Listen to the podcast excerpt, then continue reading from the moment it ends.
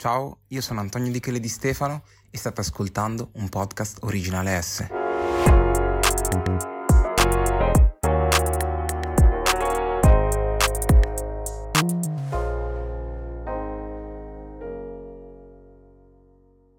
Vai, per sciogliere subito il ghiaccio.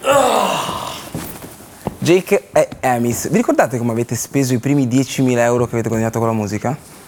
Allora, io me lo ricordo benissimo, non erano 10.000 euro, purtroppo erano di più, perché in realtà io passavo da dei tour che non si guadagnava niente, erano altri tempi, ad avere un primo contratto con la discografica, quindi mi sono speso tutti i soldi per dare dentro la mia set Ibiza e comprare un Porsche Carrera usato.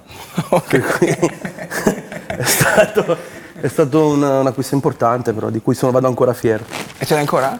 No, no, poi ho cambiato svariate macchine. Amis? Io con i primi 10.000 euro, allora, mi ricordo gli 8.000, diciamo che era il primo accordo discografico che avevo raggiunto con, con la mia prima label, diciamo un po' grande, e ristrutturai tutta casa. Praticamente in quel periodo abitavo a Milano, anch'io arrivavo da quei periodi in cui comunque non guadagnavi niente con il rap, al limite ti potevi comprare il New Year. E quindi quando mi diedero questi 8.000 euro mi ricordo che ereditai la casa che era di mio padre, praticamente mancò mio padre, quindi pagai la tassa di successione, erano più o meno 1.500 euro tra notaio e robe, e gli 8.000 euro li spesi per rifare tutta casa che era una catapecchia e quindi l'abbiamo fatta praticamente tutta io era ai tempi la mia ex fidanzata con, abbiamo preso i rulli andavamo mi ricordo c'era una musica triste qua tipo dan, dan, dan, sì no avevamo fatto minchia tutta la casa cioè verniciata a mano uno sbattimento incredibile però insomma diciamo che che erano stati ben spesi. Mentre per quanto riguarda il Carrera ci sono passato pure io qualche anno dopo, eh, volevo eh, comprarmi questa Porsche che avevo visto mi piaceva tantissimo, però non, non, mi accettarono il finanziamento perché anni prima per una cagata tipo le rate della palestra praticamente tipo avevo chiuso un conto le rate erano su quel conto quindi mi avevano segnalato come cattivo pagatore per sta roba e quindi non mi hanno dato il finanziamento. E quindi la comprai tutta così rimanendo completamente a zero sul conto. stessa roba praticamente. Io sto sudando. Eh, Jake domanda banale perché non abbiamo mai parlato quindi voglio partire proprio dall'inizio. Come è entrato il rap nella tua vita? Uff, beh, è entrato. Io ho sempre masticato un sacco di musica, nel senso che i miei mi hanno cresciuto proprio con la musica, mi addormentavano suonando, cioè hanno sempre ascoltato. Ho avuto un'educazione musicale importante, per cui ho sempre ascoltato tanta musica di tutti i generi. Uh, ho, ho, sempre ascoltato anche, c'erano le cassettine una volta, uh, tutto il rap mega old school, tipo il Ram DMC, Africa Bambata, tutte quelle cose lì. Però se ti devo dire proprio quando ho sentito una roba che mi ha fatto dire ecco io voglio fare questa cosa è quando mio zio mi ha regalato Ready to Die di Notorious. L'ho ascoltato tutto, ho detto io voglio fare quello che fa questo qua. E per me quel disco lì è ancora il miglior disco del rap forever, capito? Okay. Cioè lo so a memoria, non passerà mai. Per cui quella roba lì mi ha fatto proprio innamorare, mi ha detto io voglio fare questo. Avis? Ma io condivido questa cosa della musica perché mio padre era un pianista di musica classica, quindi sono cresciuto con mio padre che suonava il piano, addirittura avevo un piano scassato in casa, quindi quando si, si allenava al piano non sentivo neanche le note, sentivo solo tu, tu, tu, tu, i tasti così tipo per tutto il giorno. E il rap entrò nella mia vita più o meno a 13-14 anni per caso, mi sento di dire, nel senso che incontrai proprio un amico che stava ascoltando questo disco con un po' di pezzi rap dentro, mi ha messo le cuffie eh, del Walkman nelle orecchie, ma tu senti sta roba, no? È stata una roba proprio così, diciamo, veloce, però mi aveva colpito qualcosa. Casualmente, tipo un paio di giorni dopo, mi viene a prendere questo mio amico con cui uscivo un po' più grande, lui aveva già la macchina, ci beccavamo, andavamo in giro a fumarci le canne, insomma, queste robe qua. E nello stereo aveva lo stesso pezzo che avevo sentito okay. qualche giorno prima, che era quello che cantavamo poco fa fuori okay, okay, okay, okay, quando voglio. e quindi, boh, mi è entrata in testa questa roba. Da lì poi ho iniziato a, ad appassionarmi per la prima volta a un genere musicale. Mi, mi, mi affascinava questi che dicevano un sacco di, di, cose comunque che non si sentivano nella musica, no? Sì. Cioè, parole belle pese, concetti belli peso, tanti non li capivo nemmeno, però mi ha, mi ha, completamente folgorato questa cosa. Poi quando arrivò al freestyle arriva una, appunto una specie di compile, diciamo, no? masterizzata ovviamente perché i tempi figurati. E dentro c'era una, c'era la, c'erano due battle di freestyle, c'era Kiffa contro, sì, sì. contro Fibra e Marcio contro quella famosissima Kiffa Lì sono rimasto come quando passi in Duomo e vedi uno che sì. fa una roba, capito che non capisci come cazzo fa, no? Però tipo per 10.000. Lì ho detto io voglio imparare a, farle, a inventarmi le rime al momento. Tu non hai mai avuto la paura di restare una leggenda del freestyle e non riuscire mai a passare dall'altra parte? No? Spesso si dice quando si parla mm. di freestyler che non sono in grado di fare le canzoni. Che è vero in tanti casi. Sì, in tanti casi è vero. La paura io non l'avevo, me la fece venire Bighedo che mm, è il fratello di Jack the Smoker più piccolo, che ai tempi anche lui repava, era un produttore, lui ha prodotto DNA, un sacco di beat anche super fighi. E lui forse avendo il fratello diciamo più grande che era già dentro questa roba era più pronto, anche se era più piccolo di me sapeva più cose di me del rap. E, e lui mi ha fatto questo ragionamento, mi ha detto guarda che se tu continui a fare freestyle, Ti dopo un po' non imparerai neanche, no, oltre che ti, Ah, ok. ti mettono gli altri, proprio ti, ti- ti collocano tra i freestyler e quindi non risulti quasi più credibile, ma soprattutto tu non riuscirai più a fare musica perché farai musica come fai freestyle. Ed era vero. Cazzo, le prime volte che scrivevo i testi erano dei freestyle scritti, la metrica tutta uguale, eh, erano pallosi fondamentalmente. Quindi iniziai così a capire questa cosa e poi quando ho vinto il Tecniche Perfette per me era mh, poter mettere finalmente una bella pietra sopra quella cosa, ho detto basta, no? Cioè quello che dovevo dare ho dato, l'ho dimostrato e quindi cominciai a, a scrivere canzoni, ma proprio come a scuola, cioè con, Ok. con- con i pareri di tutti che mi dicevano questa roba qua rompe le palle, che ne so, qua ci sono troppe parole, cioè mi sono fidato molto, è è stato comunque difficile perché significava anche fare un passo indietro, Sì. perché col freestyle ero gigante, però a scrivere i pezzi non ero capace. Jake, te la ricordi la tua prima street hit? Il primo pezzo che si ascoltava in giro, che magari ti dicevo, quella è la mia canzone.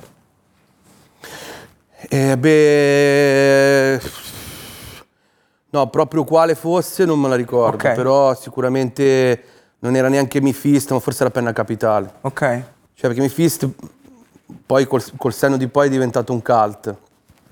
All'inizio, diciamo, la percezione era che non ci cagasse nessuno, però ehm, diciamo dopo con Penna Capitale si è proprio sdoganata la cosa che la gente normale, anche la gente della strada ascoltava i Club Dogo, per cui lì mi è capitato per le prime volte di vedere passare le macchine con dentro, con dentro il CD e quindi lì ho capito che quelle erano delle street hit perché alla fine lì non, avevamo né radio, Sì, sì, né né giornali, né niente, anzi Quanto è cambiata Milano?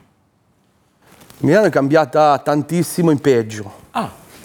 Cioè, hanno fatto molti più grattacieli. eh, Lo, lo skyline è cambiato molto in meglio, il resto, secondo me, è cambiato in peggio. Hanno chiuso un sacco di posti interessanti, sono rimasti in piedi su un sacco di discoteche che ora sono chiuse, oppure Sì. lavorano solamente eh, con i tavoli, così tipo dei locali, ma mm, diciamo non è cresciuta nel, nel senso di dare degli stimoli, no? È cresciuta solamente più banche, più palazzi, più cioè grattacieli. quindi era più hip hop prima? Guarda, io vengo da un momento in cui l'hip hop c'era vera- cioè lo, lo vivevi veramente, lo sentivi davvero, no?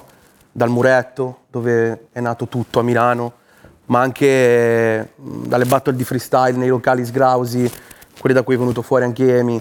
Ehm, cioè tutte queste realtà qua non esistono più, capito? Il muretto non esiste più, c'è Gap adesso al posto Sì, del sì, muretto. sì, c'è Gap. O Footlocker, insomma, una roba del genere. Per cui cioè, i luoghi d'aggregazione, ma anche l'aggregazione, se vogliamo, è un po' proprio scomparsa, no?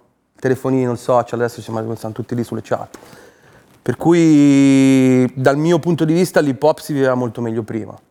Poi sai, l'hip hop, adesso, cosa vuol dire hip hop? Ormai l'hip hop, cioè, un movimento che sta dietro una roba che muove, no? La musica, il rap, è diventata un'industria da sola, per cui insomma, gente che vive l'hip hop secondo me ne è rimasta poca. Insomma, si vive più che altro l'industria rap, trap, eccetera.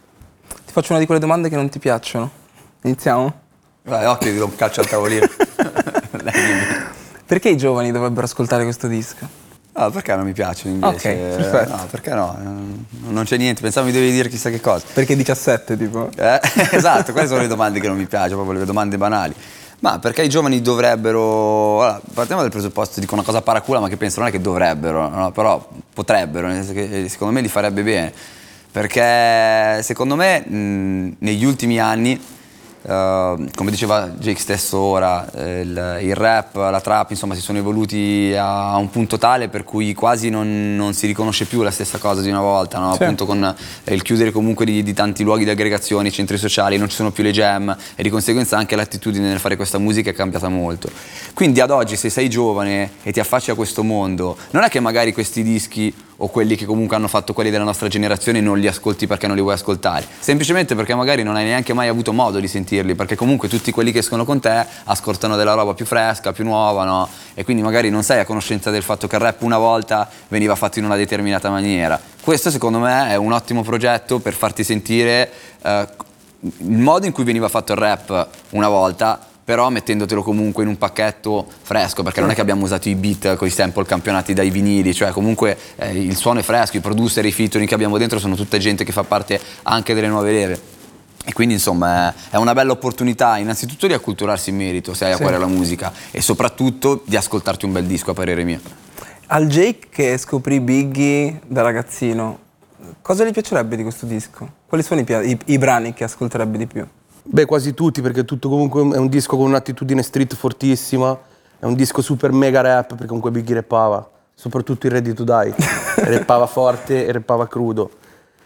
Eh, per cui ha quell'attitudine lì e poi per il modo in cui è stato fatto, è stato fatto proprio con l'attitudine con cui io facevo i primi dischi e con cui credo anche lui facesse i primi dischi, cioè Infatti ti volevo dare una risposta alla domanda di Vai. prima, cioè perché un giovane dovrebbe ascoltare questo disco? La vera risposta che bisogna dare è non lo so e non me ne frega un cazzo. Perché è quella l'attitudine con cui è stato fatto questo disco, capito? Sì. Cioè, questo qui è un disco rap, lo dovresti ascoltare per la musica. Se ti piace il rap, dovresti ascoltare questo disco. Poi ci puoi trarre tu quello che ti va, capito? Perché è un disco molto rappato, ma è un disco molto moderno. Ok? Per cui io credo che il Jake che ascoltava quella musica si ascolterebbe tutto questo disco qua. Ci sono ovviamente poi degli episodi Più no, frivoli, più diciamo, pop, più adesso non lo, direi, non lo direi perché non, è- non c'è proprio neanche un pezzo pop. Però, Aperti, Eh? più aperti. Sì, più aperti, più musicali, diciamo. po' più fruibili, Perché su forse. 17 tracce comunque non poteva essere tutto un pestone. Però adesso non posso dire assomiglia molto al disco di Biggie perché No. sembrerebbe di dire una stronzata. Però è un disco fatto con quello spirito. capito? Ok. Quando parlo con i, con i rapper della nuova generazione, no? Spesso eh, i nomi che vengono fuori sono i vostri, no? Eh, c'è chi menziona Emis, c'è chi menziona Jake, lo stesso Ernia parla molto bene di te, oppure lo stesso Lazza, no?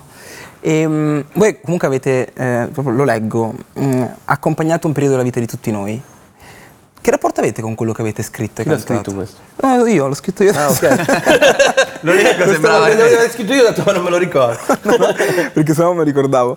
Che rapporto avete con quello che avete scritto e cantato? Io orrendo, Ah. nel ma anche nell'immediato. Eh, poi lui dirà una cosa diversa, ma secondo me anche lui. Però eh, io soffro un po' di quella sindrome lì per cui fai, produci, poi quando riascolti ti fa sempre tutto schifo. E come fai? Chi è il metodo? Questo anch'io, vero? Eh, non lo so, a un certo punto ho sviluppato una sensibilità per cui capisco tra lo schifo che mi fa se può andare nei pezzi ok, Ok. o nei pezzi che vanno ri- ricostruiti. Quindi tu sei pieno di orfani musicali? Ma non così tanti perché diciamo che io non tutta la vita ho scritto proprio tantissimo, Ok. ho scritto quello che serviva. Io sono un pigrone, anche nella musica si vede, cioè sono, sono proprio uno mega produttivo, però quando devo produrre produco tanto, soprattutto ultimamente sto scrivendo tanto. e- Però mh, ho sempre un brutto rapporto con queste robe qui, ma poi le- la cosa che la gente non sa se non fa musica è che quando tu fai un disco, lo fai, lo produci, lo riscrivi, lo riregistri, lo ascolti cento volte, fai il video, quando finisce non ne puoi più. Cioè, io non ho mai, credo di aver mai riascoltato un mio disco, al limite giusto per imparare bene i pezzi per andare a suonare live, ma non è una cosa consueta fare il disco e riascoltarselo, cioè non è che in macchina metto il mio disco. Sì, sì. Anche quando vado nei ristoranti che per compiacermi fanno sempre quella roba che mettono il pezzo che sembra che deve entrare Miss Italia, capito? Quella roba lì mi infastidisce, è brutto sentirmi. Che rapporto hai? Beh, allora, sono d'accordo, no, in realtà non devo dire una cosa diversa, lo sa, è effettivamente così, però mi è capitato per esempio di riascoltare delle vecchie tracce che mi ero dimenticato, ma che proprio, di cui mi ero scordato anche le rime e pensare, minchia, però bravo sto così, cioè, eh, era bello sto pezzo, cioè, comunque avevo reppato da paura. E, e quindi sì, è un po' conflittuale. Da una parte ti dico, nel momento in cui le scrivo eh, sono bello carico, no? insomma sono contento, mi, mi sembra una figata. Poi tante volte quando le riascolti eh, sono comunque diverse da come le avevi in testa, anche dopo anni. Ovviamente questa cosa poi si, si appiattisce, nel senso che riesci sempre a riprodurre in maniera un po' più fedele no? rispetto magari ad anni prima quello che hai nella testa eh, su carte e di conseguenza al microfono. All'inizio invece ti capitano delle cose, cioè proprio che sembra un altro pezzo totalmente Sì. rispetto a quello che avevi eh, pianificato, diciamo, nella, nella tua mente. Però un po' questa cosa qua rimane.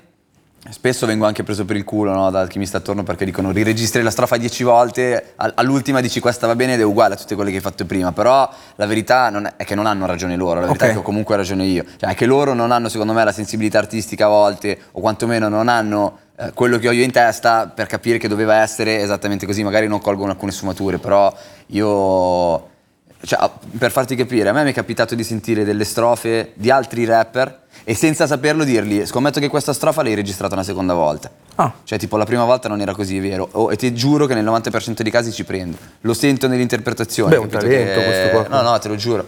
E quindi ti dico, alla fine questa cosa cioè, può soltanto confermare la mia idea. Dico, se me ne accorgo pure sugli altri, figuriamoci se non ho ragione sulle mie cose. Sì, sì. Vuol dire che la prima volta era meglio, quasi sempre. A volte poi puoi anche... A me un paio nel disco me l'ha fatta rifare. Confermo. era un po' anche Ma cazzo sugli altri. Sotto quella, sedi- que- sotto quella poltrona c'è una bomba. E se Ok. non mi rispondete a questa domanda esploderà. Vabbè. Qual è la canzone più brutta che avete scritto e pubblicato? Beh, cazzo, Tel fa- Aviv ti direbbe Broken Dolls. L'ho sempre odiata quella canzone. io ne ho fatte di immondizia. Qual è la più brutta? Quella che ti infastidisce di più? Conto alla rovescia. Pip, pip. Minchia boh. Minchia boh è proprio brutto. Minchia, poi è proprio brutta. Volevo dirlo io. Peggio del periodo reggaeton, che, poi- che pure a me piace molto. quindi dico che Sì, minchia però boh, minchia boh è brutta. veramente brutta, sì. Io ti direi le più brutte non sono uscite, ce le ho tutte, ce le ho tutte nel computer. No, ho fatto un sacco di canzoni che non mi piacciono e che secondo me Dimmene sono anche una, una. brutte. Ehm,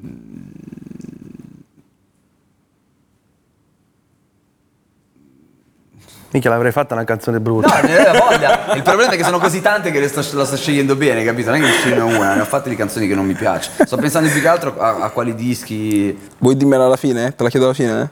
Sì, dai. Ok. Mentre lui risponde alle domande io penso alla canzone brutta. Bob Dylan dice: Bisogna stare attenti nel mettere sul piatto quello che decidi di vendere, perché poi non te lo puoi più ricomprare. C'è qualcosa che hai messo sul piatto, in termini di musica, brani, testi, di cui poi ti sei pentito?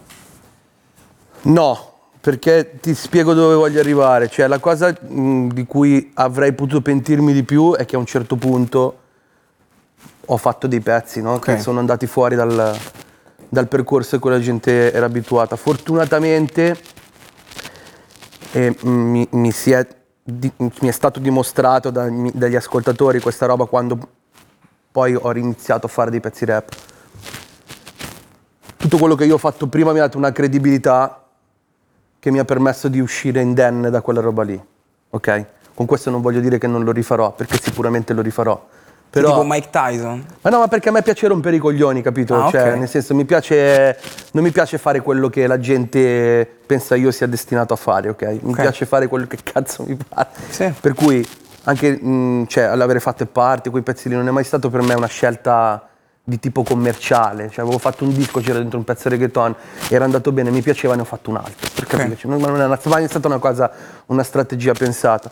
Per cui io dico che ho messo sul piatto de- delle cose per cui ho rischiato molto, ma fortunatamente non mi sono pentito perché la credibilità che ho accumulato negli anni prima, nel tanto rap, nel tanto culo che mi sono fatto per avere questo successo mi ha dato, come posso dire, il pass per tornare dentro e avere comunque la credibilità. Sì. C'è qualcosa di cui ti sei pentito, Amis? Beh, allora, innanzitutto è aver capito qual è la canzone brutta, perché adesso che lo dirò tutti andranno ad ascoltarla. Vai, qual è la canzone? Ah, mi- mi- non mi ricordo nemmeno come si chiama, credo che si chiami Ce l'ho con te ed era fatta con Fabio B, mi pare, per un suo progetto. Eh, Siccome però non avevo tempo quel periodo perché ero proprio nel frullatore di mille cose, avevo preso un testo che avevo scritto su un altro beat e l'ho messo su un suo beat. E secondo me questo si sente. Cioè Ok. le barre non sono brutte, però nel complesso la canzone non mi piace.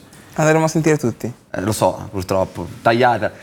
Ma probabilmente, anche se non, non- ti so dare una risposta nitida, eh, credo che io mi anzi, mi sono pentito in qualche occasione magari di aver dedicato eh, del tempo, musicalmente parlando, a delle persone che non se lo meritavano.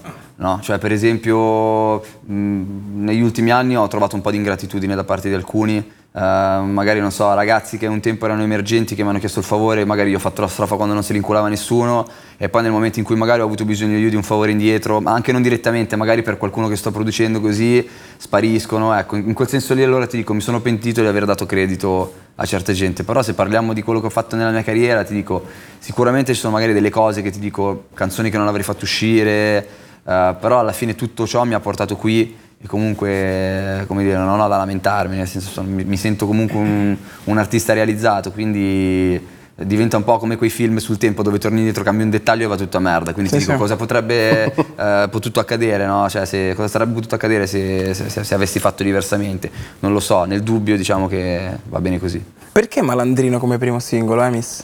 Guarda, eh, come abbiamo detto più volte sia io che Jake, il disco non ha neanche un singolo secondo noi, nel senso che poteva essere malandrino come, come un qualsiasi altro pezzo. E boh, forse ci sembrava il giusto compromesso tra una cosa mh, giustamente reppata, semplice se vogliamo, perché comunque il pezzo è memorabile, non è una cosa molto difficile, cioè dopo qualche ascolto comunque ti entra in testa. Ci piaceva la produzione di Low Kid, che comunque è un nome molto fresco e soprattutto il beat era molto bello. Non so, cioè... E poi tutto il nostro entourage e i bambini andavano in giro facendo oh, oh, per cui... Ok, avete detto. eh, L'altro giorno mio figlio, che è piccolo, ha due anni, gli è stato detto una roba che finiva con magazzino, tipo guarda c'è sotto il magazzino, lui ha fatto oh, oh. Quello è uno dei motivi. Mi avete spiegato come è entrato il rap nella vostra vita. Adesso vi chiedo perché ancora oggi Cioè, qual è il cosa vi porta a rappare ancora oggi? Cosa vi spinge a rappare A ancora? me mi spinge e mi schilla perché io infatti non volevo più rappare, stavo benissimo a fare i bancomat in discoteca con il party, con quelle cose lì. E soprattutto, cioè, mm, avendo sempre questo rapporto conflittuale con chi mi dice cosa devo fare, non è che avessi proprio tanta voglia, però facendo un, un disco insieme mi è tornata la voglia, poi lui mi ha spronato, mi ha detto guarda che io ti voglio sentire rappare, qua dobbiamo rappare e mi è tornata la voglia. Facciamo un applauso a Mischilla?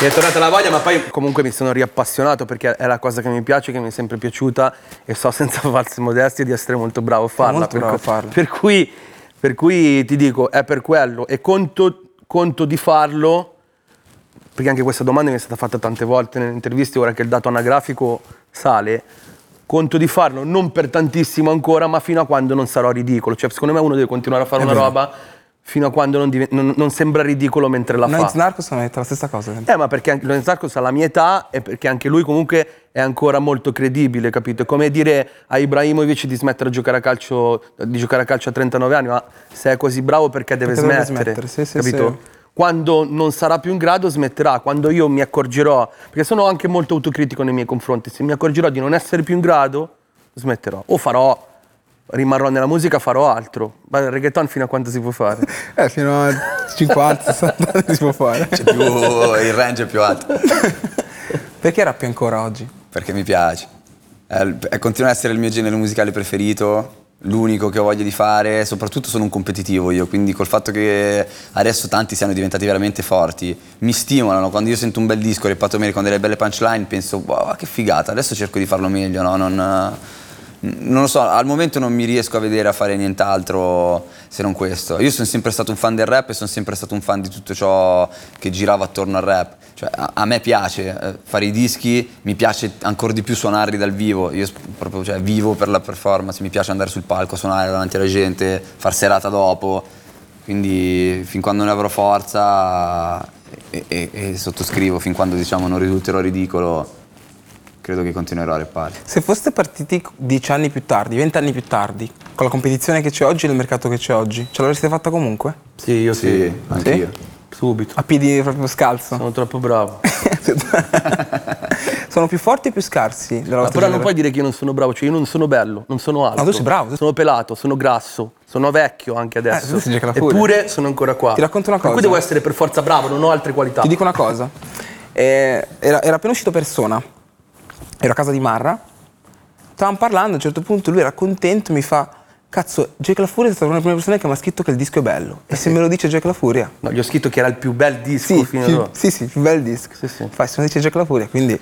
Eh, ma io sono sincero, cioè nel senso mm, mi sembrava un disco bellissimo quello, quindi ho voluto dirlo. Eh, mi vent'anni dopo, comunque... Certo. Senza piedi. Io sono bravo e sono anche bello. L'hai pensata mentre noi parlavamo di Marra? No, sono un freestyler io, bello. C'ho la risposta pronta subito. No, eh, lo, lo penso veramente. Cioè, adesso non, non, non- sei non- bravo, che sei bello. Non rendiamola così. Sì, nel senso, mi sento uno comunque col physique du roll, perché alla sì. fine sono sempre piaciuto anche da guardare le ragazzine così. E allo stesso modo mi sento comunque bravo a fare il rap. Ero bravo a fare freestyle, mi sembra che io sia anche un discreto comunicatore. Sì. A volte questa roba mi torna un po' nel culo per cazzo delle polemiche, però comunque quando devo parlare di qualcosa lo so fare correttamente. E quindi ti dico sì. Non so se avrei fatto però quello che stanno facendo gli altri, a questo non ti so rispondere. In cosa siete diversi nu- dalle nuove generazioni? Cosa vi distingue? Sappiamo metti- repare, prima cosa. e, sec- e sec- e seconda cosa, c'è un altro proprio... Vabbè, adesso stiamo scherzando, ovviamente sì, non sì. voglio generalizzare, ma io credo che ci sia un altro spirito nel, nel fare musica. Ora, se parliamo di nuove generazioni, mh, cioè ci dobbiamo riferire un po' a tutti, però è ovvio che si tolgono da questo discorso tutti quelli che sono di grandi professionisti, Sì. tipo Lazza, che ne so, tipo Massimo Pericolo che è nel nostro album, Sì, sì, tipo capito. Izzy, Tedua, tutta quella gente lì, tutti quelli che spaccano. A me sembra che ci sia una tendenza ora non a volere fare musica, ma a volere diventare famosi ad ogni costo, diventare ricchi e diventare famosi. Voi non Questi- eravate così? No, io volevo fare musica. E forse il motivo per cui all'epoca io ci sono riuscito, perché era molto diverso, era perché io volevo fare musica, mi sono concentrato sulla musica. E alla fine sono diventato bravo a fare musica. Se tu vuoi essere solo famoso, questi fanno un po' di tutto, no? un po' sono influencer, un po' sono youtuber, un po' sono eh, pagliacci dei social, un po' sono cantanti, ma non si capisce bene che cazzo fanno. Il risultato è che la musica è molto scarsa alla fine della fiera. Ora non voglio generalizzare con la trap perché c'è gente, No, no, c'è gente molto, molto brava, brava. a fare la trap, capito? Sto parlando proprio di questa LOL music per cui fare tanto schifo vale tanto quanto essere molto bravo, capito? Per cui in quella cosa sicuramente io mi sento diverso, cioè ho fatto musica e ce l'ho fatta con un altro spirito. Io avevo 14 anni quando è iniziato il fenomeno Mischilla, no? E io non me li dimentico i puristi che ti rompevano il cazzo perché mettevi la canottiera e avevi i piercing. Mi rompe il cazzo pure lui, figurati. e loro, sì, dopo la cosa, Guarda che io ho avuto la canottiera prima di te, eh, volevo dire. la cosa che ti ha, ti ha portato poi a farli, a zittirli tutti è che tu eri in grado di rappare. Quindi era una cosa che non si poteva mettere in dubbio. Nel disco dici, ho attorno gente che non dice mai no. Non trovo pace neanche un po' perché corro sempre dietro a quello che non ho. Dimmi la prima immagine che ti viene in mente quando pensi a quello che non hai. Pace nel presente. Ah. Che poi si riassume perfettamente in quello. Cioè... Io mi aspettavo la marca di una macchina. Anche io mi aspettavo una casa. tipo. No, senti, la prima, imma- prima di quello viene il, il vero malessere nasce da questo, da non riuscirmi a godere mai il presente. Cioè, adesso sto già pensando a che cazzo devo fare tra un'ora, capito, no? Ti senti onorato che mentre parlo con te sto pensando ai cazzo. Sta guardando quello dietro. Poi sì, eh, come ho già risposto a questa domanda in altre interviste, se parliamo di frivolezze mi dici qual è la prima cosa che ti manca, no? Quello No, però mi hai. piace questa cosa della, della pace. Sì, vai, di frivolezze, frivolezze. Ducati Panigale che me lo comprerò comunque tra poco però sì mh, cioè, tol- tolte le, stro- le stronzate fondamentalmente quello che veramente mi manca è sapermi godere e afferrare il concetto di qui e ora che è una cosa che sembra una banalità ma la vivo soltanto mentre rappo dal vivo quando sono arrabbiato quando sono triste quando scopo cioè, sono poche le volte, capito? Beh, sto con mia figlia. qualcosa comunque. Sì, però nel senso comunque son- son- cioè, in una giornata, una giornata è fatta da 24 ore, 24 ore non sono che poche. pacco scopare e pensare cosa farai dopo? Minchia, mamma mia. No, no, quello fortunatamente mai. Quello che non hai? Se pensa a quello che non ho, Sì, un'immagine. Io lui mi prende per il culo, io quello che non ho è una bella villa al mare. Quello- no, ma è un concetto molto più ampio di questa roba qua. Cioè, io veramente arrivato a, a ora mi sono rotti i coglioni di vivere qua, di vivere questa situazione di ansia perenne, di, di- di fretta perenne. E già avevo iniziato un piano per espatriare. Il Covid mi ha un po' messo i bastoni fra le ruote. Dove andrai? ai Caraibi.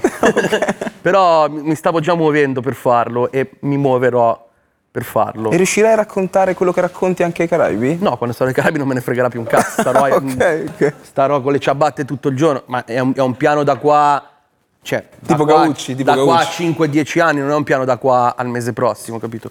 Però se penso a quello che non ho, è una vita. cioè godermi la vita in un modo diverso. Il successo riempie la pancia o aumenta la fame? Eh, Emis. e il senso del pezzo è proprio quello. Ah, entrambe. sì, sì, esatto, bravo. Mi ha ritolto le parole di bocca entrambe, perché ti riempie e questo a tua volta ti, ti allarga lo stomaco, però capisci cosa devi Sì. dire? Cioè, se- eh, eh, questa tra l'altro è una roba vera, no? Più mangi più si allarga lo stomaco. Se tu cominci a cambiare abitudini alimentari, no? Per fare proprio un parallelismo reale, cioè, poi ti abitui che a quell'ora devi mangiare perché ti viene fame. Di conseguenza se ti abitui comunque a- ad ottenere dei, dei successi, no? De- e ti senti appagato per quello che fai, eh, poi quando non ce li hai più senti la fame. Sì. Capisci cosa voglio dire? Perché ti sei abituato a mangiare in quel senso e di conseguenza diventa un circolo vizioso, per quello che vuoi sempre di più, capito? Se si riempisse la pancia e basta, probabilmente dopo i primi dischi di platino sarei, non che mi sarei stufato, però diciamo mi sarei accontentato e mi sarei adagiato. Invece il fatto che siamo sempre qua, cioè io comunque non è mai stato un segreto che ho lo studio di registrazione in casa mia e da sempre. E negli ultimi 12-13 anni io tu- quasi tutti i giorni vado in studio, capito? Almeno una volta, no? Che sia dopo- anche se non devo fare niente vado in studio, cioè per me quello è il mio habitat, quindi insomma ci deve essere un motivo di fondo, no? Il Qual successo è? è il verme solitario Sì, della si trova- carriera di un artista. Sì. Qual è l'ultimo film che vi siete visti? Vi lo ricordate? L'ultimo film che avete visto? Beh, beh, cioè nel senso Negli nuovo perché giorni. magari me li riguardo. Sì, sì, sì, sì, negli ultimi giorni. Io ho visto. Favolacce. Ecco, volevo arrivare a Favolacce. Eh? Non mai Favolacce è un film dei fratelli Di- Innocenzo, In molto bello. cattivo. Sì, film italiano bello, bello, guardatelo. Elio Germano in un'intervista dice: L'arte dovrebbe essere slegata dalla necessità di risultati, perché preoccuparsi della vendibilità di quello che facciamo è il movimento opposto all'arte. Io sono d'accordo con lui soprattutto per questo disco, nel senso Ah. che questo disco mh, è stato fatto e infatti non è un prodotto che ha il problema, cioè perlomeno per noi, poi ovviamente sai la Sony Sì, sì, ha le sue si esigenze. staranno già tagliando le vene, però questo è un disco che abbiamo fatto sbattendoci nei coglioni della classifica del singolo e di tutte le dinamiche con cui siamo stati legati in questi Quella anni. di là c'è quella dell'ufficio stampa che fa. No, però è vero, cioè è un disco molto comunque un disco molto duro, un disco che va contro le dinamiche di mercato di, questo- di questi tempi. È un tornare indietro se vogliamo, cioè comunque è un disco molto moderno, ma un tornare indietro se vogliamo. Per cui io per la prima volta che sono uno che soffre di brutto l'uscita degli album, per la prima volta sono sereno, nel senso che non avendo Ma cos'è che ti fa soffrire? Cioè, cosa che ti faceva non è che mi fa soffrire, cioè comunque uno va in sbattimento perché poi c'è la classifica, bisogna vedere, ormai si ragiona tutto in numeri, in classifica, in top 50 e come andrà e come performerà, ok? Io sono libero da questa cosa per questo disco qua, poi se andrà in top 50 spaccherà, sarà tutto grasso che cola, hai capito? Però per la prima volta sono contento che ho un bel disco che uscirà e non mi sono posto il problema della classifica. Emis, tu ti senti libero da questa cosa? Sincero. dall'ansia? No, Sì. assolutamente. Ti so anche rispondere al cosa ti mette ansia, i successi degli altri. Ah. Perché se fossimo io e lui a riparo da soli, ovviamente non ci sarebbe nessun metro di paragone per dire il disco è andato bene, è andato male. Mm. no? In in questo senso, cioè con questo disco sono d'accordo anche io ed è quello che lo ha reso bello, il fatto che l'abbiamo fatto con uno spirito veramente libero, no? quindi confermo tutto ciò che ha detto, cioè non ce ne frega un cazzo di, di andare in classifica, di- cioè ci interessa soltanto fare un bel tour quando sarà possibile, questo sicuramente. Però di solito sì, cioè con, con i miei dischi, i miei progetti solisti ho sempre sofferto e soffrirò perché adesso comunque si è alzata l'asticella, ogni Sì. volta esce uno che fa ot- otto dischi di diamante, capito? Con, eh, e quindi dici minchia. Cioè poi la roba peggiore è che adesso anche il pubblico guarda queste cose. Sì, è vero. Cioè, adesso- adesso ti scrivono, no, ma perché non è ancora disco d'oro? Ma io non me lo sogniamo nemmeno quando sbarbo di dire perché non è disco d'oro, ma che cazzo me ne frega? Cioè, dire, mi sento. Comunque io col tempo ho sviluppato una, una filosofia un po' più... Cioè J-Ax ha detto una cosa ultimamente che secondo me è la filosofia giusta. Cioè lui ha detto io non voglio essere il numero uno per due anni, io voglio essere il numero sette per 30 anni. Sì, sì, è vero. Cioè, Jay-Z quella roba lì, insegna, sì. quella roba lì, per- sì, sì, eh, è vero, quella vero. roba lì secondo me è una cosa giusta, cioè conviene performare bene sul lungo che performare ottimamente e poi Sì, sì. sparire. Le- Guardavo, leggevo proprio un post che spiegava che Jay-Z è sempre stato, adesso è considerato tutto il numero uno, ma è sempre stato il numero due, tre. Certo, però C'era per Eminem, sempre. 50 Cent, ogni- ogni- Kanye West, ma lui... Esatto, poi sul lungo questo implica che il numero uno Beh, finché c'era Biggie era il numero due però. Sì. Poi morto Biggie è diventato il numero due. Emis, tu mi sembri sempre arrabbiato. Quando comunichi nei social, quando rispondi alle domande, quando... Anche a me. E la cosa che non, mi cap- che non capisco è... Mi chiedo, con chi ce l'hai? Cos'è che ti fa arrabbiare? Ma in realtà io penso che questa impressione, allora in parte può essere veritiera, nel senso che effettivamente a volte mi girano le palle per certe cose, no? tipo le polemiche che si alzano, a volte allora lì mi girano le balle. Però ti dico in realtà nella maggior parte dei casi è un po' il mio modo, no? è Sì. un po' quel, quel- quel modo di comunicare che ho creato. E ti dico, al di là poi del marketing così, è un po' anche il modo in cui sono nella vita. Più volte mi viene detto perché mi parli con questi toni? E vi dico, ma che toni? E come ho detto più volte, io sono cresciuto in una casa dove comunque fondamentalmente tutti si gridavano addosso. Ok. No? Questo non in senso da film drammatico, nel senso che mia- mamma, la famiglia di mia mamma erano tutti insomma conta palermitani, no? quindi già toni di voci alti, sempre il dialetto in casa, no? molta, molta caciara. E quindi per me cioè, è abitudine, capito? No? A volte magari ricevere e avere dei toni che a, a primo impatto possano sembrare scocciati o indisponenti, puntigliosi, accesi. Io ti giuro che spesso non mi rendo conto di questa cosa. Forse dovrei fare un lavoro su me stesso a sto punto. Tu senti che nel rap game non ti è stato riconosciuto qualcosa? A me? Bah, no, onestamente, dai, non... eh, Cioè, se poi vogliamo parlare de- del ragazzino che ha 13 anni e mi scrive fai schifo con la K, capito? Allora ti dico, vabbè, sì, allora quello non mi sta riconoscendo il giusto rispetto, ma se si parla poi di, comunque di addetti ai lavori, della scena, non sento che qualcuno non mi abbia riconosciuto qualcosa e ne è la riprova il fatto che appunto poi quando devo chiedere una collaborazione in giro non- nessuno praticamente mi dice mai di no, i beat me li danno tutti, i dischi comunque vendono, continuo a fare anch'io comunque dei singoli che funzionano, la gente viene a sentirmi live. Quindi ti dico, boh, se poi come dire mi dovessi paragonare a, a quelli che proprio sono i king, diciamo, quelli che stanno nell'Olimpo del rap, non penso che io abbia qualcosa in meno se non l'età, quindi ti dico è anche un po' una questione di tempo. Ok. Comunque non dimentichiamoci che io adesso posso sembrare, come dire, un po' il padre di alcuni di questi e, e per alcuni forse lo sono, ma se facciamo un discorso generale a 360 gradi, io sono un po' il fratello grande in realtà, Sì, sono nella via di mezzo, cioè Jake è il padre, capito? Io arrivo dieci anni dopo e poi ci sono quelli dopo ancora. Per avere una lunga carriera, l'unico trucco e consiglio che date alle nuove generazioni è quello di fare buona musica. Ce ne sono altri di consigli che vorreste dare? Ma quello è Beh, il primo, ormai quello. le carriere, cioè il mio modo di fare carriera è cambiato completamente, scusami, è cambiato completamente dal modo di fare carriera che c'era quando ho iniziato io.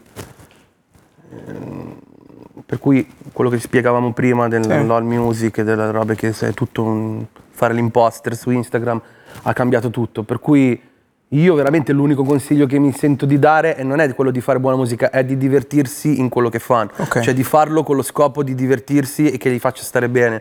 Perché se lo scopo è solamente di diventare ricchi, di- si romperanno i coglioni, anche se diventeranno ricchi, ci sarà una roba che comunque non li fa stare bene. E da quanto non ti divertivi a fare musica tu? No, io mi sono sempre divertito a fare musica, però mi diverto. Mi diverto diversamente a seconda degli anni, a seconda dei mesi e a seconda dei generi musicali. Cioè, voglio essere io a scegliere che cosa mi va di fare, capito? Sì. Se domani mi sveglio e voglio fare un disco country, io voglio fare un disco country senza che mi vengano rotti i coglioni. Questo è quello a cui io aspiro. Poi è ovvio che tutto gira intorno al rap, no? Sì, sì. Anche nei singoli che ho fatto reggaeton ho sempre rappato. per- Sì. Mm, per cui io credo che starò ancorato qua, insomma, non è che andrò magari a giocare un po' in cortile tornerò, però eh, io mi sono sempre divertito a fare musica e la musica è la cosa che mi diverte di più anche quando non la faccio, cioè per ascoltare musica è la mia cosa preferita. Da solitario a volte mi rendo conto di quanto mi piaccia il gruppo, no? E il fatto che tu sia tornato nel rap game solo perché spinto da qualcun altro mi fa pensare che anche a te piaccia il gruppo e ti le domande sono due. Quanto ti fa bene la competizione positiva e quanto ti manca avere un gruppo? Allora, io non mi accorgo di tutte e due le cose, ovvero non mi accorgo della competizione positiva perché in realtà, cioè, sia ai tempi dei Club Dogo sia con questo nuovo album di coppia, cioè sono altre le cose che mi hanno mosso, non è stata la competizione positiva. Mm. In realtà non mi accorgo neanche che mi manchi un gruppo, nel senso, è ovvio che quella è stata una parte importante della mia vita. E dico, se tornasse a essere una parte importante della mia vita sarei contento, ma sai, sono come quelle cose che non fai da tanto tempo. È ovvio che poi fai altro, no? Quindi mi sono abituato a fare senza. Quindi, te te lo chiedo, quindi... eh, Antonio, vai dove vuoi arrivare, dai. Eh, sta, sta prendendo larga, vero? Ti sto aspettando. No, sai, eh, l'altra volta io non voglio mai dare fastidio, cioè Sì, nel sì. senso non mi, non mi piace dare fastidio. Sì. Non penso che sia il modo di fare conversazione. L'altra volta Guetti ha detto che lui Sì. mi ha cercato e io non gli ho risposto. Non è esattamente vero, o, ve- o meglio, è vero. No, te lo dico col minimo della polemica, Sì, come sì, ha fatto lui, nel senso che lui quando parla di me e io quando parlo di lui cerchiamo sempre di non scendere nella, nella polemica, perché in realtà non c'è polemica in questa cosa qua. Non c'è mai stato un litigio alla base e non c'è polemica e non ci sarà polemica. Però ti dico che quella cosa che dice lui è vera, ma ha delle motivazioni che vanno oltre quella cosa lì Ok. e te le spiego subito. A volte quando lui mi ha chiesto questa cosa o quando altri ci hanno chiesto questa cosa, sarebbe stato stupido farlo perché è stato chiesto per dei dischi di altri, Ah, ok? Ti dico nello specifico, è stato chiesto questa cosa per il disco di Night Skinny ok. e per il disco di Marrakesh. E in entrambe le occasioni sono stato io a dire di no, motivando che sarebbe stupido dopo tanti anni fare un pezzo dei Club Dogo sul disco di un'altra persona. Se si fa un disco di Club Dogo, si fanno i pezzi di Club Dogo, se no sarebbe inutile fare dei pezzi di Club Dogo. Altre volte ho ricevuto davvero delle proposte da lui di fare delle cose, ma alla fine della fiera, facendomi i miei conti, mi sembrava che fossero cose che non fossero sinceramente una voglia di riunire il gruppo, ma fossero una cosa che fosse semplicemente adatta a celebrare lui. Ok. Ok? Quindi, per, per esempio, quando sono stato chiamato per andare a suonare al suo concerto al forum, io ho detto di no. Ah, Ok. Detto questo, ti dico che no- non, quello che dice lui non è esattamente vero perché io non ho mai escluso un ritorno dei Club Dogo. Però ci devono essere le condizioni per avere un ritorno dei Quali Club sono Dogo. le condizioni? Le condizioni sono una sincera voglia di, di- di- di tornare al gruppo, una proposta degna e la voglia di andare a lavorare. ok. Non posso dire altro perché poi, sai, Sì, sì. alcune cose è giusto che rimangano anche solamente cazzi nostri. Sì. Ok, per cui per rispondere a quello che ha detto lui, questa è la mia risposta. È vero, ma non tutto. Ti chiedo l'ultima cosa. Da qualche parte, in qualche bar di Milano, in qualche angolo di Milano, c'è ancora un pezzo di Dogo Gang? Beh, ci sono pezzi di Dogo Gang sparsi in ogni parte di Milano in realtà. Eravamo 200.000, per cui Anche pezzi. tanti pezzi in, in realtà. Guarda, la Dogo Gang eh, è un... eh, cioè una cosa che io ritengo sia stata molto importante per Milano, ok? Quindi spero che da qualche parte a Milano ci sia ancora qualche pezzo di Dogo Gang. Nel senso che sono- è stata una cosa generazionale, siamo stati i primi a fare delle cose eh, che poi, da, cui poi tutti gli altri hanno preso spunto. Eh, una volta sono stato mega criticato per aver detto una cosa, forse non mi sono spiegato Chi tu? bene. Sì, io ho detto, i Club Dog hanno inventato il rap italiano, ma Mm. io non volevo dire hanno inventato il rap italiano, hanno inventato delle cose, hanno portato delle cose che poi sono diventati dei mantra che tutti hanno poi replicato, no? Se io penso anche a noi generazioni come rappavano, tutto arrivava comunque da quella cosa lì, cioè se io penso a quello che c'era prima, mm, non lo so, non- una forte influenza come quella della Dogo Gang. Allora, i Club Dog hanno sicuramente intamarrito il rap italiano. Ok, intamarrito. Questo è sicuro, ma è- quello era quello che ci voleva. Ok. ok? Noi venivamo da un momento in cui il rap era veramente solo autoreferenziale, super politicizzato, super pesantissimo, non si Palle. scopava mai. A questo punto, cioè, noi siamo arrivati e abbiamo preso l'immaginario americano, trasportato nelle cose che facevamo noi, utilizzato quei metodi per raccontare le cose italiane, il booster, la droga, la piazza, il telefonino, quelle cazzate lì. Siamo stati gli uomini giusti al momento giusto, per cui abbiamo trasformato un fenomeno che prima, se vogliamo, era elitario, però cioè devo dire una cosa che non vuol dire un cazzo, elitario dal punto di vista popolare, cioè era una roba mh, solo per un certo tipo di persone, no? Ok? Non, non che fosse una roba per ricchi, era una roba anzi molto popolare, però solo per quella cerchia di persone che si parlavano addosso fra di loro, il rap che parlava solo del rap. Siamo arrivati noi e l'abbiamo trasformato in una cosa per tutti. Quindi quella è stata, credo che sia stata un- una cosa fondamentale anche per i giorni di oggi. Non ti ho lasciato rispondere alla domanda se c'è un pezzo di Dog Gang da qualche parte che, che esiste ancora e pulsa. Ah boh. non, te lo so di- non te lo so dire. Sicuramente ci sarà, non lo so. Ma è la cosa che è incredibile, che se poi noi ci incontriamo ci vogliamo tutti bene. Cioè, non in E fondo, in fondo, in fondo non è successo niente. È incredibile Per cui, sta cosa. Eh vabbè, ma non si sa, vi lasciamo soffrire un po'. Ah, speriamo che sia poco. Eh, vivere, è osserva- eh, vivere e osservare sono fondamentali per poter scrivere. Ok? Quando non riesci a scrivere, cos'è che cerchi e cos'è che osservi? Io? Sì. il foglio bianco. Mi aspettavo una risposta poetica come la cosa della pace di prima. Eh, no, il, eh, allora ci sono passato più qualche anno fa che ora, ti dico. Che periodo era? E Supereroe? No, era il periodo Mercurio, post Mercurio, Che sbatti in periodo. cui avevo attorno a tante persone, troppe mettevano bocca in quello che facevo, no? Tipo, eh, le tematiche, eh, sono sempre le stesse tematiche, di cambia... E io dicevo, zio, cioè, eh, dicevo che cazzo ne so, guarda che Giovanotti, sono tipo 50 anni che dedica i pezzi a sua moglie, cioè, sono belli, capito? Perché dovete rompere i coglioni a me? No, certo, io sono questo, non è che posso cambiare radicalmente domani diventare socialmente impegnato, no?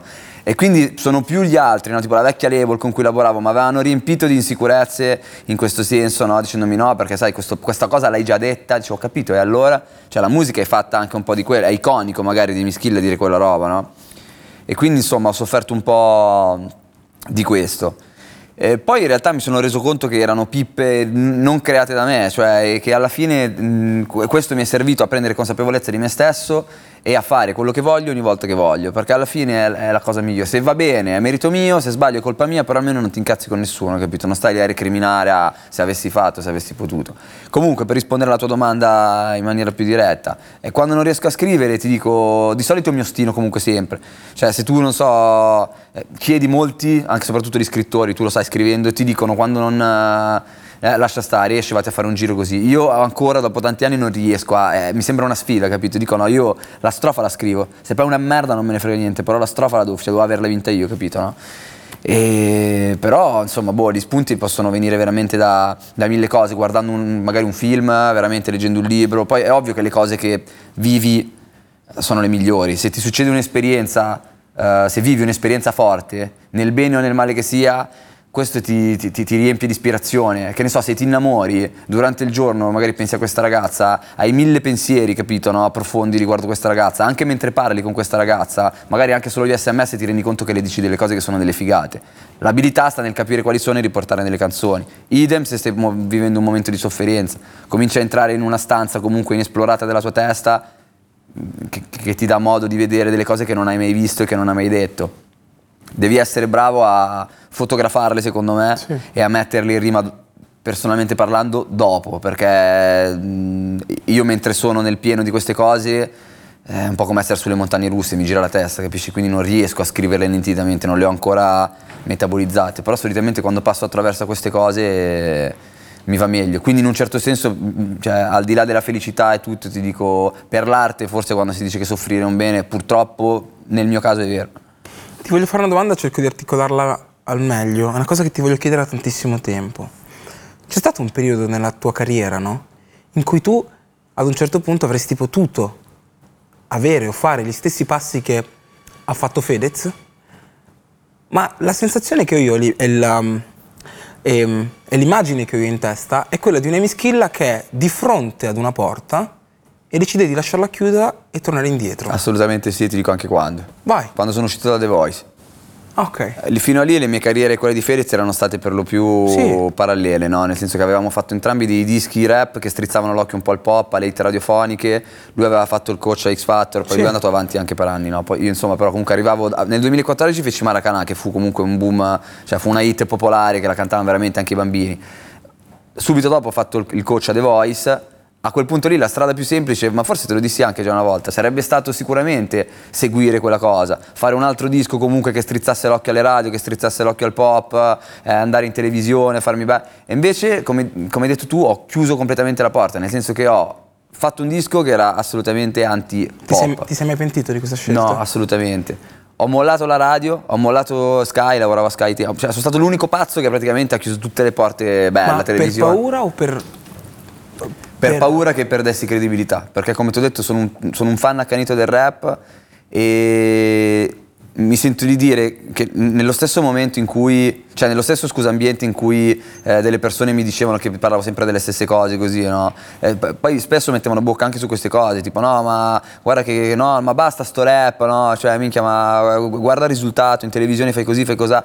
E io una certa non, non ci sono più, cioè mi sono proprio rotto i coglioni, capito, di tutte queste cose. Ho detto ma a me, cioè mi sono ricordato di quando ero piccolo, ho detto ma a me me ne fotteva qualcosa di andare in televisione, della macchina, di apparire, cioè a me piaceva il rap, io voglio fare il rap. Basta, e quindi iniziai a scrivere un disco rap. E tra l'altro in quei giorni mi ricordo che ci sentimmo io e Fedez al telefono, proprio prendendo diciamo, il diretto interessato di questo paragone.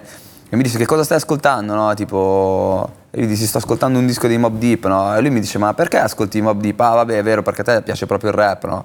Quindi cioè, la sì. verità è quella che a una certa, proseguendo per quella strada lì, avrei rischiato di incombere in quello che poi è accaduto a lui, che, che piaccia o no, la credibilità nel rap l'ha persa. Sì, sì, sì. penso che lo sappia lui per primo e soprattutto che lo abbia fatto per scelta, non è che ci è capitato, no? Sì, sì. A lui non ne fregava niente di questa cosa, dell'ambiente. A me invece sì, perché comunque mi sentivo ancora vicino, con un piede soprattutto dentro la scena e ho capito che quella era la mia ultima chance di tenermeli tutti stretti e convincere che io ero ancora le mischile di sempre. Jake, la credibilità vale di più di tutti i soldi che potresti fare intraprendendo una carriera come quella di Fedez? Senti, a vent'anni ti avrei risposto di sì. A te ti avrei risposto guarda non lo so, adesso ti dico di no. Alla fine voglio dire che cazzo te ne frega della credibilità? Te lo dice uno che cioè, ha fatto una carriera sulla credibilità, però alla fine che cosa mi, ha- che cosa mi è, mi è servita? Questa- Eh, c'è molta gente che ti vuole bene. ma sì, ma mi avrebbero voluto bene comunque, cioè nel senso mh, la credibilità de- del rap è una roba che ha un senso fino a quando tu sei Giovane? hai questa battaglia no, dentro, Emi comunque ce l'ha ancora, vedi, guardalo. Sì, sì, sto si pensando. sta già mangiando le, le- le- cose per la credibilità. Adesso io ti dico la verità. mm, beh, se- la, la- la risposta perfetta sarebbe guarda, un po' e un po'. Cioè, sarebbe bello fare un risposta. sacco di soldi e avere una grande credibilità. Però adesso come adesso ti dico, guarda, boh, comunque i coglioni mi sono stati rotti lo stesso. Eh, I social sono pieni di insulti lo stesso. Qualunque cosa fai, fai scontento qualcuno, allora meglio un sacco di soldi. Però posso dire che io sono d'accordo in parte con quello che dice lui, però dal mio punto di vista cioè, le persone che poi ti criticano mentre tu stai facendo questo, in cuor loro mentono e lo sanno. Capisci? Ed è il motivo per cui poi quando crepi, capito, no? tutti si, si rimangiano quello che è. Se invece facevi schifo o comunque effettivamente, se, se lasciamo perdere facevi schifo, ma magari ti sei venduto nel senso brutto della parola, quello non te lo perdonano nemmeno quando muori, capito? Cioè, magari sì, non, par- non ti dicono più, cioè quando parlano di te magari non usano più eh, certe parole cariche di odio, eh, però comunque non entri nelle loro grazie. E quindi nel mio caso ti dico che invece non ne vale la pena perché alla fine facciamo tutti qualcosa per arrivare da qualche parte, Sì. no? al di là di quello che viviamo nel mentre. E se mi dici qual è il tuo fine, io voglio essere ricordato.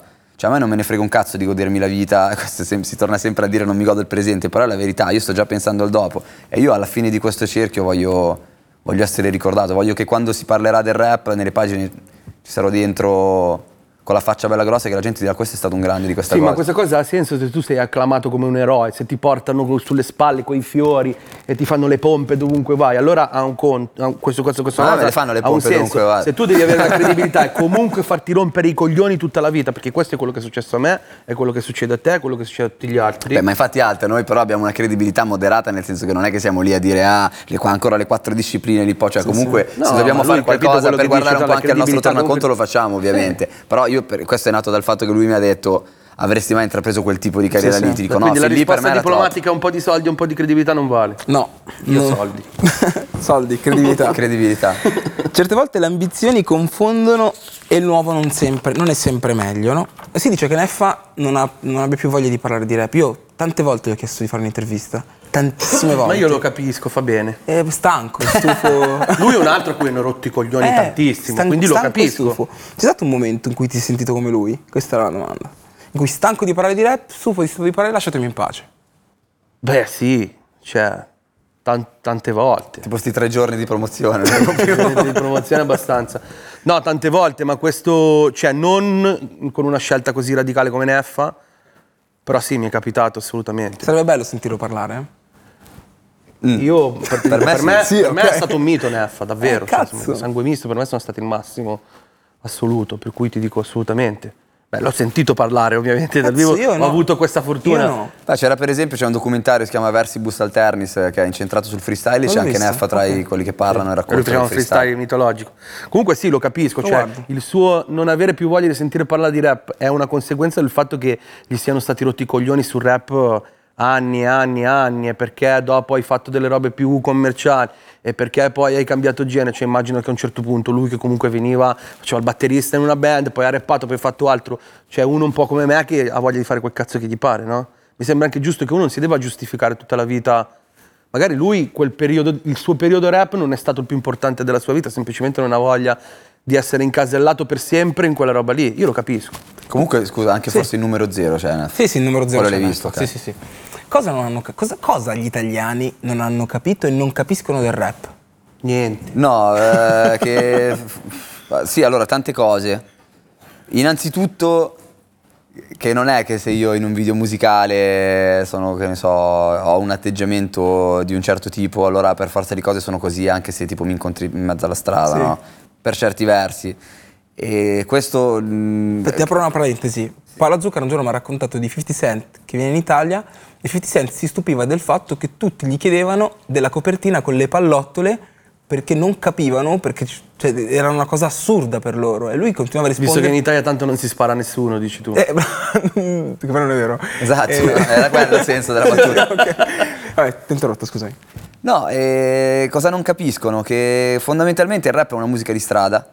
E- scrivetelo proprio in stampatello, cioè eh, musica di strada non intendo dire la strada dell'immaginario cinematografico, le pistole, lo spaccio, la mia gang. Strada per me è anche Che il mercato, case capito cosa vuol dire? sì, case sì. popolari, mia madre, capito, che ha lavorato una vita in fabbrica, quella per me è la strada, no? Il rap è una musica di strada e per la gente che vive in strada, sempre qua, inteso come che la respira. Di conseguenza in strada come si parla, per esempio? Cioè in strada non è che tutti sono forbiti o soprattutto politicamente corretti. Tutt'altro, cioè se vai al bar dello sport, cioè guardi una partita, senti le bestemmie, cioè di qualsiasi cosa parlino lo fanno sempre comunque con dei Sì. modi abbastanza spicci, no? Il rap, prendendo spunto da quel tipo di vita, di esperienza e di linguaggio, per forza di cose, poi si propone in questa maniera. Però se lo fa un rapper non, va, cioè, dico, non capiscono questa cosa, no? ed è il motivo per cui poi si instaurano delle polemiche eh, gigantesche e cominciano a dire appunto che i testi del rap, che ne so, sono, eh, sono femministi e sono eh, la chiesa, eh, una volta è quella, una volta è l'altra. Dico, ma guarda che se tu ti vai a fare un giro fuori, dal, fuori da Harvard, per intenderci, la gente parla così. La vita vera è capito? Perché ti vuoi stupire di questo? Cioè, cosa vuoi dirmi? Che tuo figlio invece, capito? Cioè, non so, no- non usa un certo tipo di linguaggio, no- non ha certe idee, o in un momento magari di rabbia non dice una cosa sbagliata. Cioè, il rap alla fine è, è- non so se si dice enfatizzazione. Mi enfatizza- insomma, è, comunque è, è tutto enfatizzato, quantomeno sì, nel sì. mio rap, no? Quindi se io ho un'opinione, nel momento in cui la esprimo la dico nella maniera più forte possibile. E questo forse l'ho imparato da chi c'è stato prima di me, perché questo è ciò che mi ha colpito a mia volta. Ok. Cioè, se le cose me le avessero dette tutte eh, in maniera raffinata, attraverso il rap, io non mi sarei appassionato a questo genere. Perché a me non me ne frega un cazzo di sentire, capito, uno che ancora dice cuore, amore, dolore, dottore, cioè, bah, capisci cosa voglio sì, dire? sì. No, mi interessa qualcuno che parli comunque la mia lingua. La mia lingua, essendo cresciuto in piazza, e Jake, come dire, sicuramente sottoscrive perché anche lui è cresciuto in piazza, la nostra lingua è questa. Quindi voglio dire, o cominci ad andare a rompere i coglioni in tutte le piazze alla gente a dire dovete parlare in una determinata maniera, oppure non puoi, come dire, fare il processo alle intenzioni della Sì, musica esatto. ogni, ogni santa volta. Cosa non ha capito l'Italia del rap?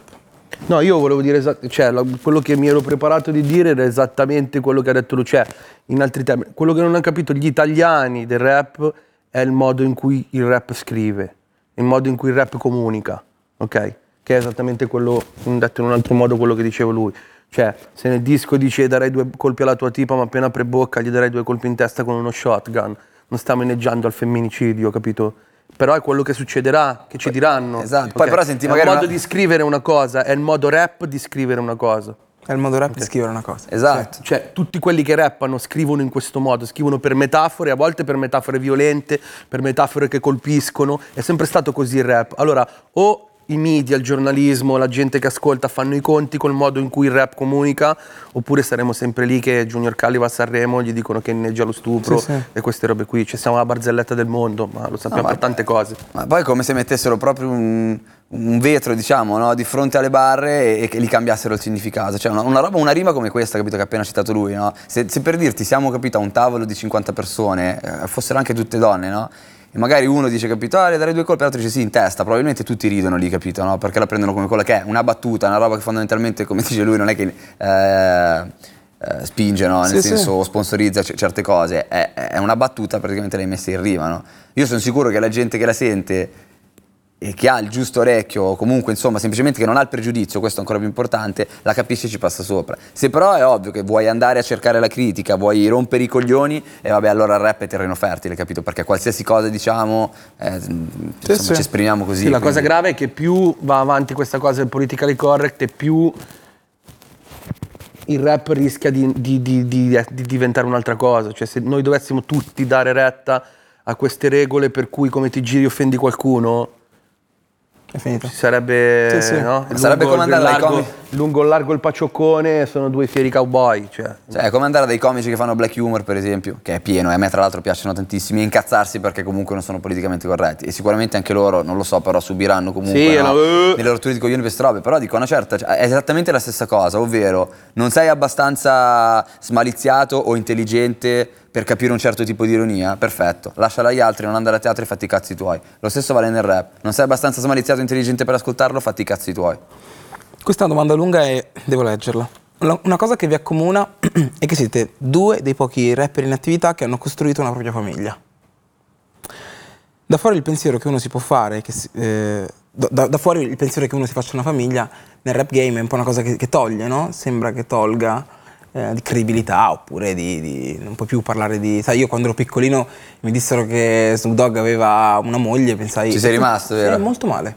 Sai, tutte quelle donne che Ma più sono- che altro hanno c'è sta- tanta figli. sì, cioè, pensai, boh, che sbatti. Beh, ma è una cifra Eh. comune. In America praticamente tutti hanno i figli.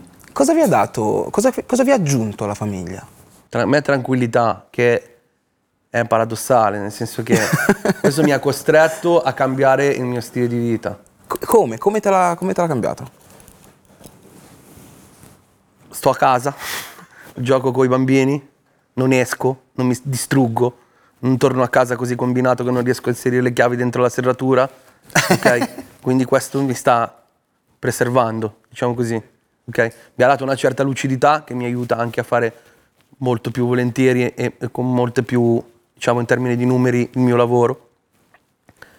E poi comunque mi, mi ha dato, sai, i figli sono una roba che io non ho mai voluto. Ah, Io ho sempre Saranno contenti da sentire. ho sempre detto Quando cresceranno rottu- sentiranno Sì, questa Ho intervista. sempre detto che rottura di coglioni figli, non andrò mai al parco con il passeggino, capito? e invece? Poi sono andato al parco col passeggino e in effetti devo dire che non era così male. Ok? Cioè, e quindi quando ci sono andato ho detto cazzo a saperlo li avrei fatti prima. Ok. Però secondo me ho fatto bene, cioè mi sono scassato la vita per un sacco di tempo E ora? e poi mi sono sistemato. Cosa ti ha aggiunto? Ma ha aggiunto felicità, sicuramente, serenità, insomma, ne abbiamo parlato spesso, no? Poi io Sì. sono completamente rincoglionito per mia figlia, credo un po' come tutti i papà, no? Però se mi chiedi cosa mi ha cambiato, ti dico, ma guarda, a parte un po' di consapevolezza, appunto, e aggiungere comunque serenità e res- senso di responsabilità, cioè io se devo uscire a sfasciarmi mi sfascio uguale, nel senso non, non- non ho quella roba lì, ma perché comunque fondamentalmente ho dieci anni meno di lui, c'è da dire poi che mia figlia non vive in casa con me perché comunque sono separato, quindi nel senso la vedo, ci sto tantissimo, però comunque è diverso da avere per esempio i figli tutto il giorno a casa, comportano comunque... non fare il fenomeno, Anche- dieci anni in meno, non c'hai i figli a casa, per forza ti sfondi. C'è un, impegno, no, c'è un impegno comunque diverso, capisci? C'è anche il fatto che se esci, c'hai la tua compagna o tua moglie con i figli a casa e non torni a una certa ora per due serie di file, è normale che magari tua moglie ti possa dire "Oh, dove cazzo sei, vieni a casa, è ovvio che se comunque vivi da solo, questo tipo di responsabilità non ce l'hai. Al limite, quel senso di responsabilità di cui parlavo fa sì che tu, anche se sei libero di farlo, non lo fai perché pensi che comunque c'hai una figlia a casa e di conseguenza vuoi, vuoi moderarti. Cioè, per esempio adesso sto pensando di smettere di fumare perché mia figlia sta crescendo, mi vede fumare e dico, boh, magari inconsciamente non vorrei che poi se un giorno le viene il trip di dire va, comincia a fumare, ma sì, tanto l'ho visto fare a mio padre per una Ok. vita, no? Perché per me è stato così. Quando mi sono avvicinato alle sigarette, banalmente, cioè, vedevo i miei che fumavano tutto il giorno e quindi per me era famiglia quasi. No, sigarette uguale, contesto di famiglia. In realtà è una gran porcheria. Però, boh, non, non mi sento molto cambiato, soprattutto nella musica, proprio niente. Adesso stiamo anche organizzando il matrimonio combinato. Si può dire questo? Come gli zingari, Poi insultiamo qualche categoria che... Ehm, prima parlavamo del disco io e te, no? E ti dicevo quali erano i pezzi che preferivo. Siamo entrati nel round delle ultime domande. ok, quelle proprio pessime. No, no, no, no. È per dirvi che stiamo per finire. Il brano che preferisco io, Medaglia. Mi piace il ritornello, mi piace quello che dici delle strofe, quello che dici medaglia delle è un strofe. pezzo che ho aperto io e su cui il merdone qua non era tanto convinto, però poi dopo l'abbiamo convinto, l'abbiamo convinto. E, e la mia prigione. Ma tra l'altro io non ero convinto non perché il pezzo non fosse il pezzo è bellissimo, perché comunque sei d'accordo che è il pezzo più pop, se vogliamo, del Sì. disco quello. Quindi avendo fatto un disco così ho detto ma ce lo ficchiamo dentro sta roba o cominciano poi si attaccano a sta roba, però in realtà sono Ma, contentissimo. però in realtà abbiamo scritto delle cose che comunque sono profonde, non è un pezzo pop pop. Sì, non è uno stupido, Non è un pezzo esatto. pop su- su- che parla di Io andare ero in ma- preoccupato mancasse profondità questo disco, vi dico la verità. Quando mm, mi hanno parlato di questo disco ho pensato, cavolo. Sarà un disco super tamarro. Sì, col complesso dello spiegare ai giovani... Che rap, eh. Minchia, ho detto che palle. L'ho invece pensato. no, dai. Invece no, no, no, ho detto ci sono 5-6 brani che ti fanno... Sì, beh certo, non poteva essere, cioè nel senso c'è un po' di tutto, no? Ci sono Sì. dei- degli storytelling, ci sono dei brani super tamarri, ci sono dei brani prettamente rap, ci sono dei brani più strada, ci sono dei brani più profondi. E Va quali anche- sono i brani che preferite? Ah scusa, ma anche... No, stavo dicendo, va anche detto che eh, dovremmo andare in tour a suonare prima o poi, spero prima che poi. E, e però l- non avendo, diciamo, cioè appunto io e Jake non siamo i Club Dog che dice abbiamo 50 canzoni da scegliere in scaletta, Sì. quindi questo è il motivo per cui A, al di là dell'iconografia abbiamo fatto 17 canzoni che sono tante per un disco, in modo da avere un disco corposo da suonare e soprattutto tante tracce sono belle spinte perché va bene il pezzo intimo, tutto quello che vuoi, però un live così io mi prendo a martellati i coglioni, capito? E quindi eh, il motivo per cui diciamo forse se li metti sulla bilancia c'è comunque meno intimità rispetto alla spocchia, rispetto alla cronaca di strada, così sicuramente quello. Per quanto riguarda i miei pezzi preferiti, Vai. per rispondere a te, ti dico mi piacciono tantissimo No Insta, Ok. René Francis, che a me non che a piace. te non piace, non si capisce perché, però è Eh, perché bellissimo. non è un amante del genere crime, te l'ha detto prima. Beh, per me quel pezzo lì è bellissimo, quindi No Insta, René Francis, eh, l'ultima volta, mi piace, sì infatti, ma perché cazzo me la sto scorrendo a mente, c'è la tracklist. L'ultima volta, cioè, allora è è una paraculata, però mi piacciono tutti, però ti direi questi tre per esempio sono tra i miei preferiti sicuramente. I miei preferiti sono eh, Medaglia, eh, eh, L'ultima volta e, e, e La mia prigione. Che è il mio, quindi ti ringrazio. I miei tre preferiti. Jake? Ma anch'io, sai, è difficile dirti quali sono i miei preferiti, però direi che i miei preferiti sono Broken Language, che Ok, è sì, quello super così. rappato perché è legato a una cosa mia proprio di crescita, di Smooth Hustle, Trigger the Gambler, da cui abbiamo preso il nome, per cui è poi un mega pestone. Medaglia, anche uno dei miei preferiti, per l'atmosfera. Te ne devo dire un altro? Beh, No Insta, certo. dai. Beh, lontano da me allora, dai, no Insta, lontano da me mi piace molto. Vai, la benzina non saranno mai soldi. No, no, la benzina non saranno i soldi mai. La Esatto. benzina non saranno i soldi mai. Ditemi la verità. C'è stato un momento in cui è stato così nella vostra carriera? Che la benzina erano i soldi? Eh, ni, nella mia carriera, nel senso che io ho avuto la fortuna di guadagnare tanto in un bel periodo, ma guarda, se avessi fatto un sacco di schifezze che mi hanno proposto avrei guadagnato di più, per cui ti dico sì, ma non del tutto, cioè ho avuto la decenza di fermarmi quando era, quando era il momento. Alcune cose non le ho volute fare e ho fatto bene a non farle, per cui non ti dico che mi sono, cioè, che i soldi mi fanno schifo, anzi, però non sono la benzina, mettiamola così. C'è stato un momento in cui sono stati la benzina? Ma diciamo che ho fatto sicuramente delle cose che magari non avrei fatto a gratis e, e allora in quel caso lì la benzina sono stati i soldi, no? Cioè ti dico... mm, però comunque sempre cose dignitose. Cioè per esempio, adesso senza far proprio nomi, cose perché non è diciamo carino, però per esempio una volta mi hanno proposto di fare parte tipo di un format televisivo, mi davano 500.000 euro e io ho detto di no. Cos'era la talpa? No, eh, La fattoria? No. Il grande vabbè. fratello VIP. No, dai, no, no, no, no. No, no, niente, no, no, no, no. Il gioco dei nove. No, minchia, ti dico di no. Però, Il gioco delle insomma- coppie. Oh, figa, ballando con le stelle. Davvero? sì, tipo nel 2013 ti parlo. Minchia, io per 500.000 euro facevo tre edizioni. Ti avevi ammazzato. e lì c'era Anzi, tanta ragazzi gente. de... Ballando con le stelle, se ci avete l'assegno 500k chiamate. Poi sette anni fa, eh. Cioè, sette anni fa erano tanti soldi. Io poi avevo 20, 22, 23 anni, quindi sono stato veramente un duro a dire di no. Quello, però, posso dirti che non è l'unica volta, cioè, nel senso, mi hanno proposto tante cose ben pagate a cui ho detto di no. Cioè, se avessi detto di sì a tutto, quest'ora. Sì, sì, poi quel, quel genere di Anziché quello che non ho, scrive- rifiutate anche un sacco. Non ce ne avevo scritto quello che non ho, praticamente. Sarei stato pieno di tutte le minchiate che voglio. Cos'è che ehm, Cos'è che sarebbe potuto andare meglio nella tua carriera solista? Quando ci pensi a volte, ti guardi allo specchio come nella scena dell'odio. Allora, una cosa che avrebbe potuto andare me- che mi sarebbe piaciuto che fosse andato meglio nella mia carriera solista è il mio secondo album. Ok. Che io continuo a ripetermi che non è stato capito, magari ha fatto cagare a tutti, però eh, per me era un album, cioè era un album molto più pop de- del primo, molto più musicale e a me piaceva molto. Non ha avuto un grande Però riscontro. eh, anche le collaborazioni comunque erano Sì, sì, i eh, Green. eh, ho eh, capito, sì. però sai, capita che c'è un album che non Sì, va, sì. non che adesso sfido chiunque ad avere tutti gli album che sono andati a pallettoni, cioè se il mio quello lì fu poco capito, comunque si portò a casa Anche a me non è piaciuto il quel singolo. disco, eh. Eh, ma tu non capisci un cazzo. Pensa mica ci hai fatto un disco con me, auguri. Fece comunque un- col singolo un disco, di, un disco d'oro, quindi insomma non è che andò proprio malissimo, però mm, non lo so, non andò come, come mi aspettavo, quindi lì ci sono rimasto un po' male. Pensi di non essere un bravo direttore artistico? Ma sì, io non ho quelle. Io sono. Sì, ho bisogno forse di qualcuno che mi compila gli album, diciamo così. che ti scelga i brani giusti da... Sì, ho bisogno di qualcuno che mi aiuta, ecco, diciamo. Ho bisogno di essere aiutato. Ma poi, poi posso dire una cosa, poi che lo conosco bene anche con la musica, è che lui veramente as- ascolta tanta musica e ha tante influenze musicali, quindi essendo un fan di tanta musica a volte ha voglia un po' di far tutto e questa è l'unica, se vogliamo, pecca diciamo che Sì, poi sì. porta a questo, però è dovuto al fatto che lui è veramente un amante di tanti generi. Il numero 17 non esiste. Qual è il vostro numero preferito? 7. Perché? Che cazzo ne so, più vicino al 17. Il 13. più bello da scrivere dell'1. Onesta? I 13, perché io a me piace esorcizzare le- la, la- la scaramanzia, per cui cerco sempre di, di lasciare, non so, anche queste cazzate tipo il volume 17 o a 13. Ah. eh, perché mi piace che tutto quello che porta sfiga devo utilizzarlo per esorcizzare la sfiga. Ok. Sei pazzo praticamente. immune anche alla che risposta è? Come, credi, come, credi, come credete che aiuterà la vostra carriera solisti questo album?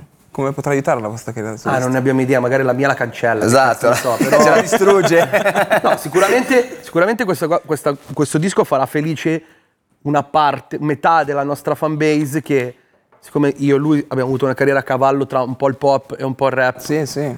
sicuramente farà, farà contenta quella parte che ha sempre detto ma perché fate quelle cose, dovete reppare, dovete reppare. Se anche stavolta romperanno i coglioni vuol dire che non c'è soluzione.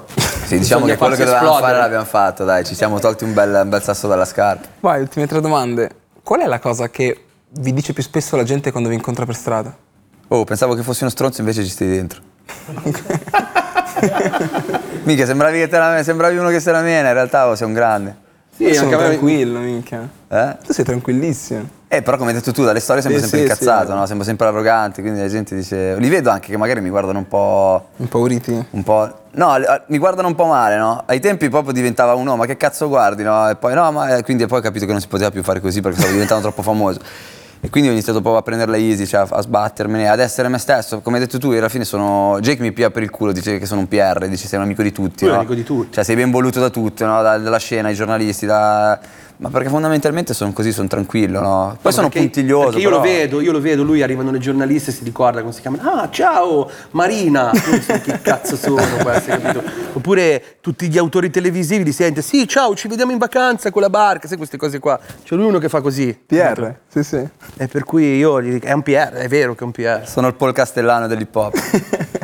Qual è la cosa che ti dicono più spesso quando ti incontrano Ma a me banalmente mi dicono delle cose truci, tipo minchia Jake, queste robe qua. Io, sono un po', io sono un po' l'idolo, mi porto dietro questo background per essere un po' l'idolo no? della gente della strada, per cui so, di, di quello di Glovo, di quello. Infatti venendo qua sono appena stato fermato da uno fuori da un bar, minchia Jake. E qui appena sono entrato da quello dell'Esselunga, consegna a casa. Ah, io direi che- Minchia Jake, è sceso, si è fatto la fa- Perché io sono proprio l'idolo di quelli lì, capito? Ok, Secondo me, dopo- Cioè il mio fan tipo è il furgonaro. ok, ok. secondo me per cancellare, dopo che hai detto che la canzone più brutta che hai fatto è Minchia Bo, devi replicare col Minchia Jake per farne tipo una più bella. una. Minchia Jake.